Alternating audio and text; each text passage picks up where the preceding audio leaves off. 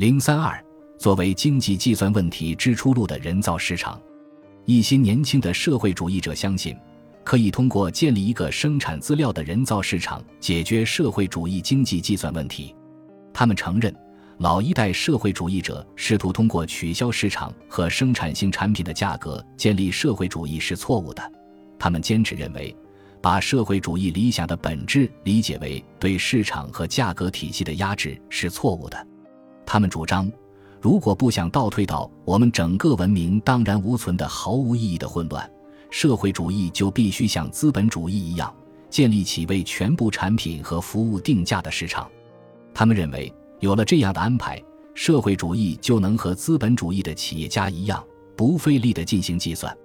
很遗憾，这些方案的支持者没有看到。不可能把市场及其价格形成机制同生产资料私有制基础上的社会的功能分离开。在这种社会制度下，地主、资本家和企业家能够以他们认为合适的方式处置自己的财产。形成生产资料市场价格的整个过程的动力是，资本家和企业家通过满足消费者的需求而不停地追求利润最大化。没有风险投资者对利润，地主对地租。资本家对利息、工人对工资的追求，整个机制的功能的成功发挥是不可想象的。唯有利润前景能够引导生产进入使消费者以最小花费获得最大满足的渠道。盈利前景消失，整个机制将失去主动力。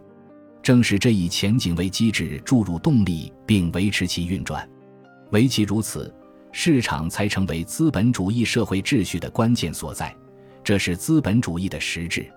这只有在资本主义制度下才是可能的，在社会主义社会不可能对它进行人为的模仿。这种人造市场的提倡者的想法是，通过命令不同生产单位的管理者像资本主义国家的企业家一样行动，便可以建立起人造市场。他们争辩道，即使在资本主义制度下，股份公司的经理也不是为自己工作，而是为公司和股东打工。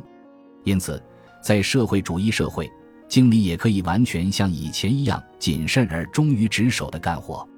唯一的区别是，经理的劳动成果将归社会，而不是归股东。这样，同以往的所有社会主义者，特别是马克思主义者对此问题的论述不同。他们认为，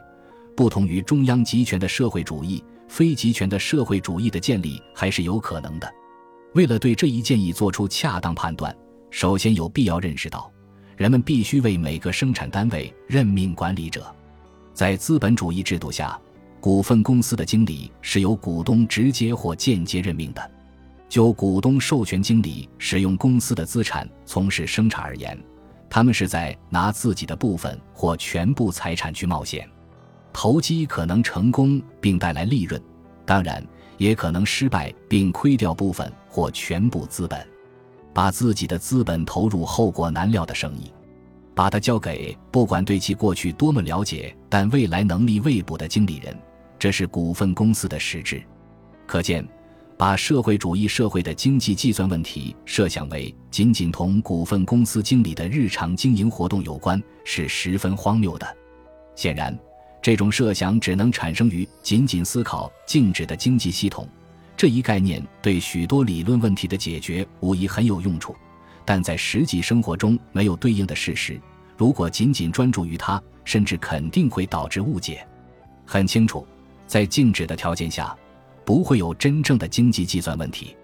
当我们思考静止的社会时，我们思考的是这样一种经济：在既定条件下，全部生产要素的利用已经提供的消费者需求的产品，以达到数量最大化。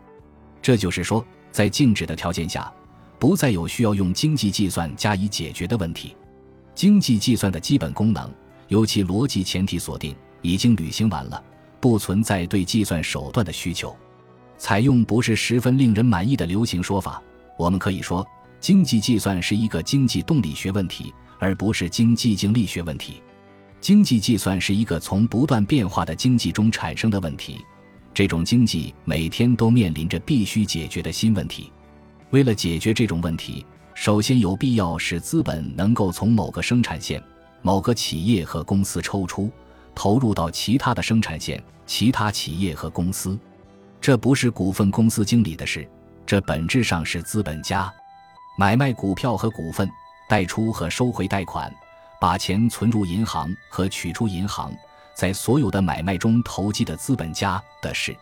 正是这些资本家的投机活动，为货币市场、股票市场和批发市场的形成创造了条件。